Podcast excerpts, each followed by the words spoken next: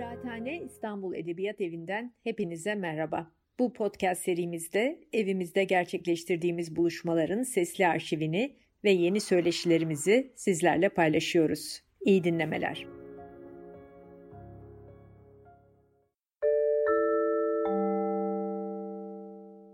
So, Azreen, welcome. Um, we're so we were so thrilled to host you online last year, last year, and we're even more excited to have you here in the building with us. Um, how are you finding Istanbul? I love it so far. Yeah, it feels like the closest I can get to my home in Iran, and it feels really familiar. And um, yeah, I've been loving it. And you've been here before once when you were a child. When right? I was a child, yeah, when we first. Uh, I can't remember if we were moving to Iran or from Iran, to be honest. The chronology of my life is very circular and complicated. But I do remember um, passing through Istanbul. We were here for about a, a, few weeks, not longer.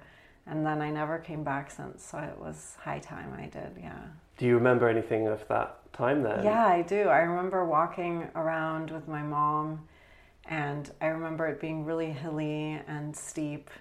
And I remember seeing the sunset um, and all of the minarets and it really stayed with me. I really fell in love with it, um, even as a child. I just, I don't know, I was really delighted. So it's it's really good to be back. Have you felt like a sense of? I mean, did it? Have you been reminded of that time being back here, or does it feel too distant somehow? It feels different. Yeah, I mean, it, I, I think I was probably eight or nine, or maybe seven when we came, and you know, this feels just. Uh, completely remote from that experience of I, I remember being really aware that my mom didn't have the documents to go to the United States and that we were processing visas. And I remember that being stressful, but us also doing sightseeing. And, you know, um, this time around, it's a different kind of stress. We've all been living in COVID and this is my first trip after COVID. So it feels like such a physical release and such a sensory experience to be out in the world after being trapped at home. So it does feel completely different. Um, not chasing any visas, so that's yeah, good. Yeah. yeah, it's interesting how there are so many. I mean, we wanted to talk about travel, but there are so many different types of ways in which we move around the world mm-hmm. um, and different ways in which we travel. So I wanted to start with a quote um, from Rebecca Solnit's um, uh, Wanderlust. Um, it's obviously uh, uh, sort of key book on the subject. Um, the rhythm of walking generates a kind of rhythm of thinking, and the passage through a landscape echoes or stimulates the passage through a series of thoughts. So, I guess I wanted to ask if wanderlust is something that you feel, and how it might relate to your work and to mm. literature in general. Yeah, I mean, that's uh, one of my favorite essays by Rebecca Solnit, and I think she really captures just the physicality of space really beautifully in the way that, you know, we experience space through our bodies, and that's how we make sense of the world. And we've been doing this, you know, art of walking since since the beginning of, of time and she talks about how it's the most ancient human technology that we have is is to be able to move our bodies through space right? Um, mm-hmm. whether that's through walking or other forms of of moving through space. And i definitely have a kind of permanent sense of wanderlust. And i guess having migrated so often in my life i also have a very hard time staying still in one place even though i've learned to have to do that.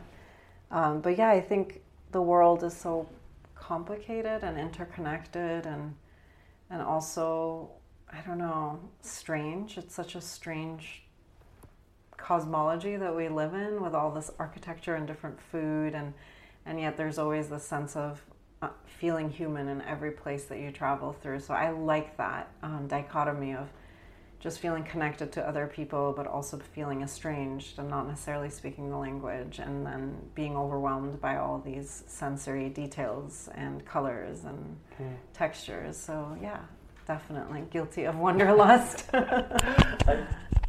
I'm interested in how, you, I mean, you mentioned that you. Um, that Istanbul reminds you of um, Iran, and mm-hmm. I'm interested in how I mean, have you been back to Iran since your childhood? No. And how does how does um, yeah Iran feature in the way in which you Yeah. think about your travel? I suppose. I mean, and, and, and ideas about home, I guess.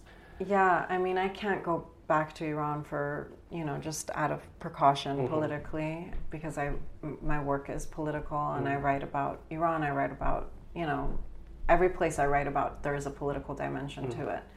So just as a precaution, I, I don't go back and I don't have the documents to go back. Um, you kind of inherit your passport through your father. My Mm. father's not Iranian, so that's complicated.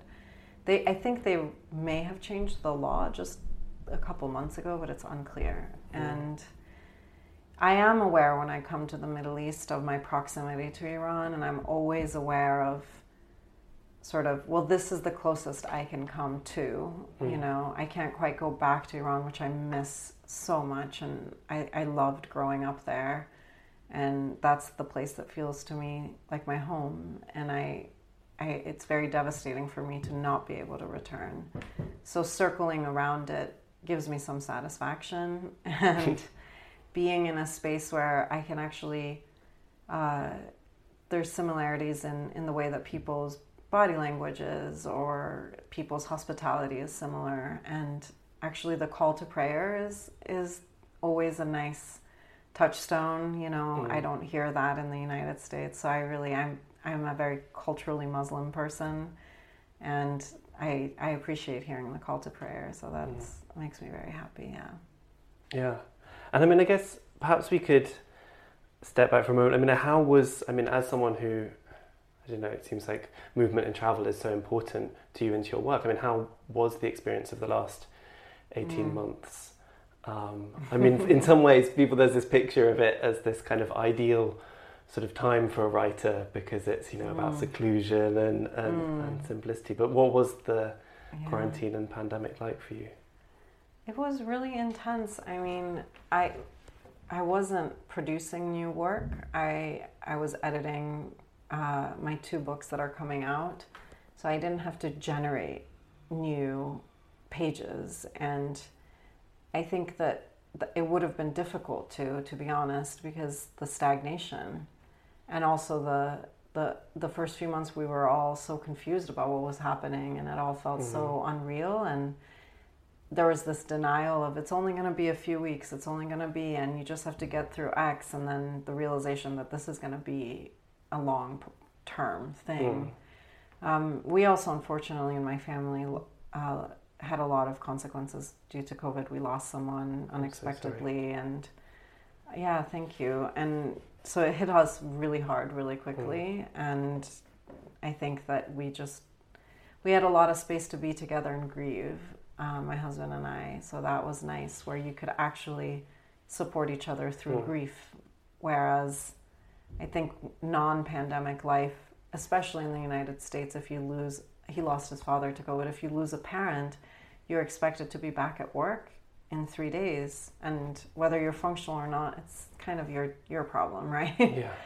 and it's you know i think it was very healthy to be able to just say this is a this is a year of grief and what does it mean to actually be able to be home together all day long you know with your pets and your family Mhm. through that it, for us it was very useful but writing wise eh, i didn't i didn't write very much and i, I feel very good about that actually yeah yeah. yeah it's uh, yeah, it's terrifying the way in which the sort of cult of productivity kind of Mhm. finds its way into everything, yeah even a global pandemic. For sure, and that's something I really, you know, I write a lot. I'm pretty prolific and I'm pretty disciplined about my writing, but I think for me, it was really revelatory to just not write and to, to kind of process. And now I'm really ready, like a bull ready to get, you know, like just go through the gates. Um, but I was just, I, you know, it was like our well got emptied and I needed to refill it and recharge. And yeah. Yeah. I'm interested also in how, I suppose, yeah, we've spoken about how obviously travel and movement were widely curtailed by the pandemic and the associated quarantine, but it also seemed to um, highlight, I suppose, um, physicality in interesting ways. I mean, not least into in the way in which um, different people experience the life, let's say, in a city. Um, I mean, I'm speaking speci- specifically of the Black Lives Matter uprising last year and the way in which ideas around, let's say, walking while black or mm-hmm. the way in which power or privilege are lived um, physically by people mm-hmm. and through movement. Um, I wanted to ask a little bit about how that relates to your thinking of, I suppose, yeah, these ideas within literature specifically. Mm, yeah, so I teach this class that I've taught for years now called Walking, Writing, Thinking, mm. where we look at the representation of walking in different um, genres, but also different cultures. So we, the students and I, will read um, Basho, who's a you know medieval Japanese writer, and would do these long um, meditation pilgrimages and write poetry and haikus along the way. And then we'll look at Rebecca Solnit or um, I don't know, just different representations of walking throughout time in literature. So American transcendentalists like Thoreau was really insistent that you know everybody needs to be secluded and walking in the woods for so many hours every day. And uh, you know it was tied to his political ideas mm. as well. And um, so teaching it through covid again was really interesting because we could the students were more prepared to have conversations about power and privilege and embodiment. So we'd always had an element of gender and race and class and and you know you can't talk about walking without talking about mobility or safety and who mm. is whose body gets to have mobility and what's the range of that mobility right if we're talking about walking in palestine in the west bank as a palestinian that's a very restricted mobility or muslims who are under surveillance um, in the united states you know you think you have mobility but there's always a pair of eyes on your back and and Black Lives Matter, you know, um, I think just understanding the complete empty, you know, lack of safety that black men in particular have when it comes to walking or driving and encounters with the police and the severe levels of police brutality in the United States. I think the, the those things have always existed, you know, but during the pandemic people could I think sit still enough, sit still long enough to actually really understand like what does it mean when you don't have mobility? And they couldn't go anywhere. And so maybe there was a way in which it generated empathy. But i don't think empathy is is a sufficient you know i don't think it's sufficient for dealing with you know police brutality in America. Mm. Like we really need systemic change and a systemic response, and as well as empathy, as well as you know, it's sort of like all hands on deck situation.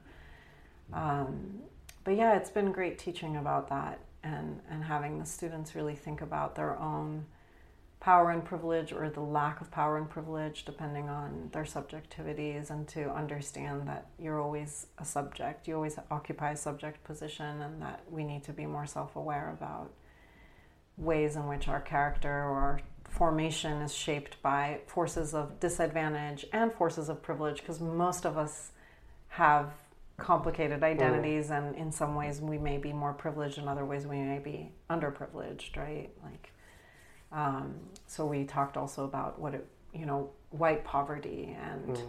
those kinds of you know white privilege while you know having sort of class underprivilege and and the, how complicated these questions are yeah, I'm. I'm interested also, obviously, um, in. I mean, one of the um, there's a lot of um, interest. There's a very interesting article by uh, uh, Teju Cole, which mm-hmm. um, I mean, obviously, whose book Open City is, yeah. you know, like draws on a lot of these ideas, but um, who also writes about going to Switzerland in the footsteps of James Baldwin, who obviously spent a lot of time in exile from the USA, quite a large chunk of time also in um, Istanbul, where he finished um, Another Country, which is another mm-hmm. book which talks about these sorts of um, uh, relationships. I, I wondered um, how he um, features, I suppose, in your in your thinking about these sorts of mm-hmm. these sorts of questions. Yeah, so I, I teach Teju Cole's work um, often in that class, and in fact, he came to visit my class once a few years ago, and it was so nice to have him there. And and the students obviously when the writer is in the room, their mm. experience of the book is what completely enhanced, you know, because they get to ask questions and actually contend with the fact that the work was generated by a body, a human mm. being, right? And um, and you know, I think Teju Cole's Open City it centers walking and race in such powerful and interesting ways, and it's also um, you know psycho- a psychological novel mm. really, and thinking about how we live inside history and you know history is made up of bodies and bodies are made up of history which is something james baldwin always said too and we did actually read um, an essay from baldwin the original essay that from notes of, of a native son that mm. Teju Cole then is interacting with when he goes to that um, village and um, the ways in which their experience of being male and black was very different. And at the same time there are certain continuities but of course james baldwin is you know also a very queer man. And i'm really interested in the time he spent in istanbul and in fact working on an essay about that um, which is like what did it mean for him to feel like he had mobility here when he was completely under threat you know mm-hmm. during the civil rights movement in the united states. And and you know both as a man black man who is a fierce public intellectual a prophetic writer and a queer man and how in the american landscape i think there is a lot of pressure for him to perform certain you know certain aspects of, of his black identity and suppress others mm. um, his queerness in particular and i'm interested in all of his complexity and and like what Istanbul did for him because he wrote mm. some of his most important literature while he was here. Mm. Um, so yeah, it's that's where the Teju Cole James Baldwin connection comes in. Yeah, and I suppose I mean I'm interested because um, obviously exile is this huge um, uh, it's something that you're very interested in let's say mm-hmm. um, and i mean i suppose to look at a figure like um, baldwin for whom exile was obviously so extremely important in mm-hmm. terms of, um, I mean, as Teju Cole writes in that piece, you know, look, clarifying um, the idea of looking back on mm-hmm. um, the United States. And interest, obviously, that you know you have a forthcoming book on uh, Napoleon's exile in Elba, and also um, your book Savage Tongues, which comes out later this year in the States and shortly also in Turkish translation. Um, uh, yeah, can you tell me a little bit about how you approach mm-hmm. a topic so big as that? I didn't... Yeah, yeah. I mean, I think it. De- you know, exile. Exile is so many things. I mean, mm. we experience exile as human beings in so many different nuanced ways, and I'm really interested. You know, also I think this is something James Baldwin wrote about with great clarity. Is is in order to document a space that you feel you belong to so much, but that also um, does not accept you in your wholeness and your full humanity, and a place that's, you know, America can be is a very violent country at the same time that it's a country that I deeply love and feel I belong to. And that does not mean that I embrace their narrative of innocence and purity. I'm very aware that that's a sort of national construct, right? And for me, in order to bear witness to it, I have had to remove myself and look back at it from from a distance.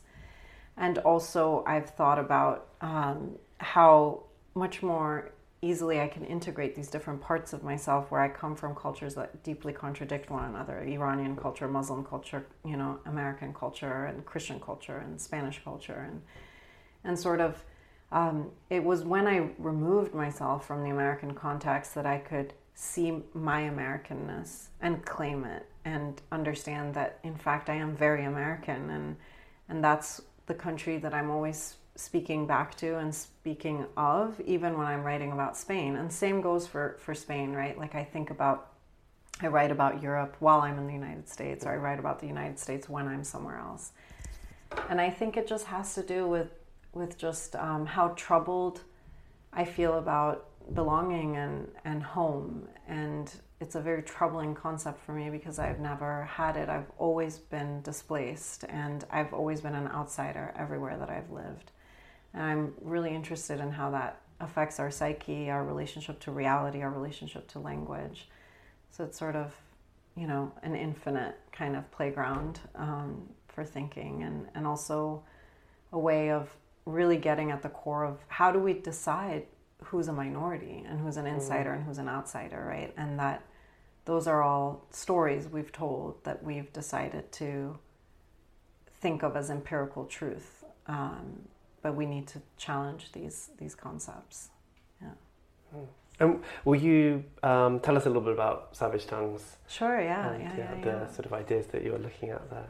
Yeah. So Savage Tongues um, uh, is is a novel that starts off in in America, and um, well, really, it's a journey that two f- friends who are queer. One is um, an Iranian British American, uh, the narrator. So it, it, it is very close to to my own autobiography in some ways, though it's a novel and very dramatized. And the the friend is um, a Palestinian activist who's an uh, a queer Israeli scholar who was disowned by her family, both for her queerness and her activism. And they returned together to this apartment that uh, the narrator Arezou lived in when she was 17 in southern Spain. And she had an affair as a young woman with a much older uh, Lebanese man who had survived the Lebanese civil war when he was uh, a teenager. And that relationship really kind of takes its toll on her over time. You know, she really desires him initially and then um, is very distraught when the relationship turns violent or she realizes it has been violent all along. And um, there, it's a conversation between these two friends about colonialism and questions of mobility and gender based violence and the ways that um, sort of the logic of empire, these kind of histories of colonialism get deposited deposited in female bodies in very particular ways, and in queer bodies, and um, it's also about a Muslim and Jewish friendship, which is mm. not something that gets modeled for us very very often. So I'm I'm excited about that. Yeah. Yeah, be um, exciting to see the how it's uh, how people react to it. How do you um, have you had any initial I mean, I guess it's reactions. Pre, yeah. yeah, I mean, I think that um, I think it's a it's a challenging book, but it's a very honest book. It's it's searingly honest, and so I think that it's gonna hopefully. Um, I don't know. I think there. I don't see a lot of literature out there that is is about queer Muslims or questions of colonialism and empire in the Middle East and America. I mean, it's still something that I think there's a very tight lid on in the United States about writing about these things, writing about colonialism and, um, you know, Middle Eastern minoritization in the American landscape. And also writing about the fact that we've been taught that Europe is not an Islamic or a Jewish space Hmm. But in reality, if you go to southern Spain, you, you, you can't deny that it's a deeply Sephardic space, it's a deeply Islamic space, and that the questions of Israel and Palestine that we're dealing with now kind of have deep roots in, in, in whatever, you know, historical or cultural conflicts and tensions occurred um, in the European continent, mm. you know. Um, so I think it's going to be a book that's going to stir some conversation and probably make some people uncomfortable. Um, it, you know, it's not a plot-driven novel, um, but you know, I felt it was important to write it, and, and I'm excited to see what people say. Really, yeah. Yeah, I mean, I suppose um, connected to that. I mean, this. Um, an inter- there's an, uh, the way in which writing, I suppose, relates to landscape is um, something that interests me. I mean, there's a within, I suppose, the history of art, you have the established category of landscape painting, and that's a clearly defined mm. genre which doesn't quite exist in the same way in literature. I mean, how do you think about landscape setting or context when you're writing? I mean, when you're talking about um, southern Spain, it seems mm-hmm. like that you know that historical context is very alive for you as a writer. Yeah, yeah, history is always really alive for me, and so is landscape. I mean, I think about of the landscape as a character. I mean, talk coming back to the question of bodies, right? Mm. Or even like thinking about Orhan Pamuk's work, right? That we exist in landscape, and landscape has these historical forces that have been enacted on it, and these pressures, and it's still, you know, informing how we see the space and how the space then reflects back to us who we are, right? Mm. And it's it's not divorced from our bodies, right? Or or from history. And I can't imagine writing a book where the characters aren't really aware of that because when you're thinking about exile and displacement, you're so aware of space because you don't have access to all the spaces you want to have access to, or you were cast out or banished, or even if we talk about queerness being banished from your family, mm. right? Um, then you become hyper aware of what is family and what is chosen family versus family of origin. So, yeah, I, I think, um, yeah, I'm always thinking about history and how history informs character. Yeah. Um, yeah, I mean, I think, um, yeah, I just wanted to ask you. I mean, the other um, thing I was interested by is I mean, in, in her famous book on writing, Ursula Le Guin talks about the idea of sailing the sea of story, mm. um, and you know links the idea of um, you know in that metaphor travel with narrative itself. Um, how do you see the relationship between I suppose yeah movement, travel, and, and I suppose narrative and, mm-hmm. and maybe mm-hmm. even plot? Yeah, I love that. I hadn't heard that quote. Um, yeah, I, do, I would agree. I mean, it's supposed to transport the reader, right? And it also transports the writer. When you're writing something, I don't think it's healing. I, I, but I think that it transforms you, it changes you. Mm. And the same way that journeys can change us, you know. Uh, and yeah, I think it literally carries you out of your body into some other dimension of your consciousness and then returns you changed hopefully right? Hopefully that's what a good book does. It gives you that distance to question certain things or to feel affirmed right? Um, or challenged. And i think yeah ursula k. Le guin says it really beautifully. Hmm. um, and yeah and you mentioned that you're um, ready to write. What, what, can you share with us a little bit, I suppose, about what you're what you're working What am on? I writing next? Yeah, or what are you working on oh, at the moment? Oh. Or what comes next, yeah, say. I don't know. That's a tough question for me because I feel like my writing gods punish me and go away if I if I give away their whispers um, too soon.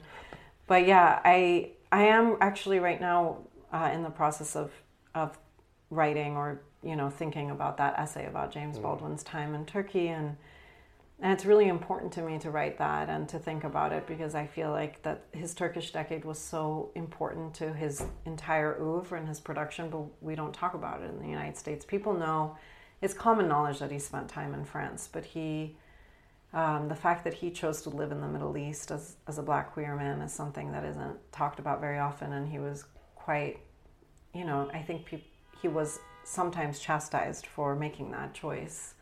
And so I'm really interested in what that means for black material culture, you know, which is not my mm. culture, but I'm very, you know, interested in the way that uh, that is American culture, right? That is mm. part of the most powerful kind of intellectual and artistic production that we have is um, you know, a writer like James Baldwin and all black writers in America, Toni Morrison, Teju Cole, right? And then the ways that certain parts of his artistic production are completely erased. And I, I suspect it has something to do with the, the fact that there is a myopia when it comes to the Middle East, or a kind of a very empathetic, generous reading of it is that because of the destructions of, of the war and the meddling and the huge refugee crisis that has come from just terrible, you know, militarization of the police internally and then the military industrial complex that the United States exports to the Middle East and explo- exploits the Middle East.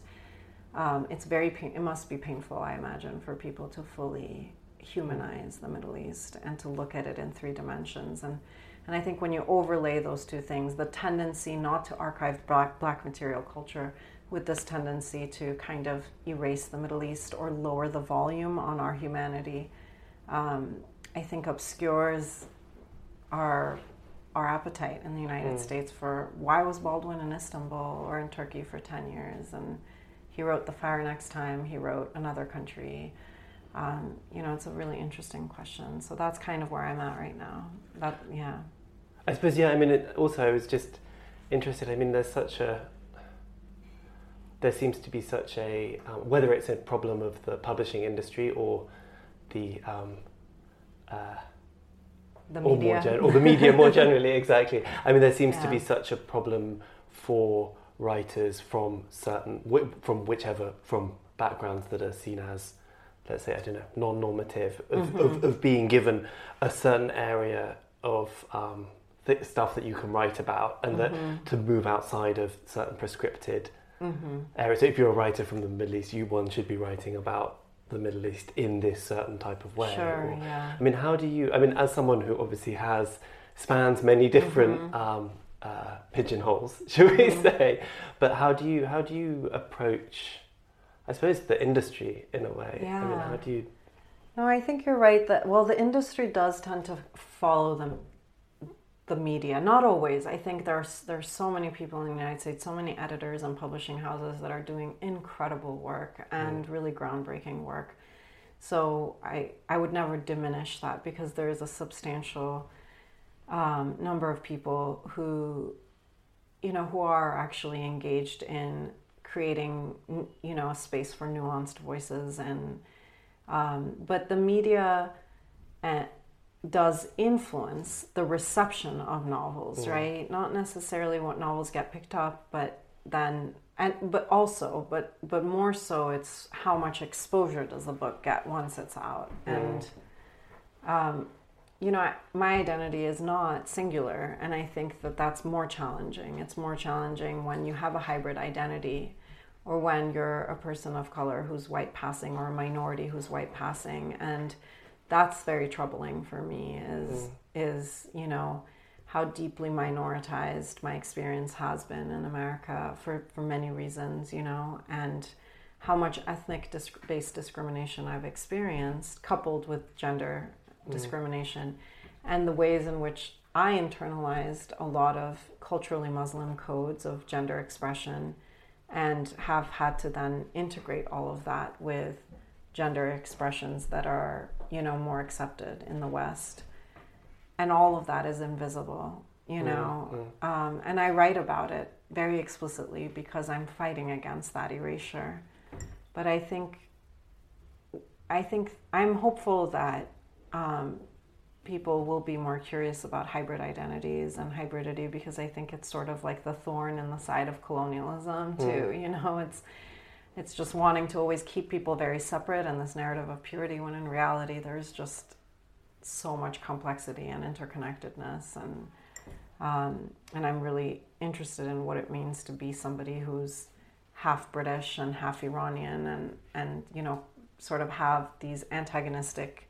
political backgrounds inside my own body and my own consciousness. It, it's been it can be really brutal at times and and really generative in others. So, so we'll see. Yeah. Cool. Yeah. I think we can stop there. Well, thank, thank, you so much. Thank, thank you so you. much for coming in, and I hope yeah. um, we'll see you again soon. Yeah, I hope so too. Yeah, thank you for having me.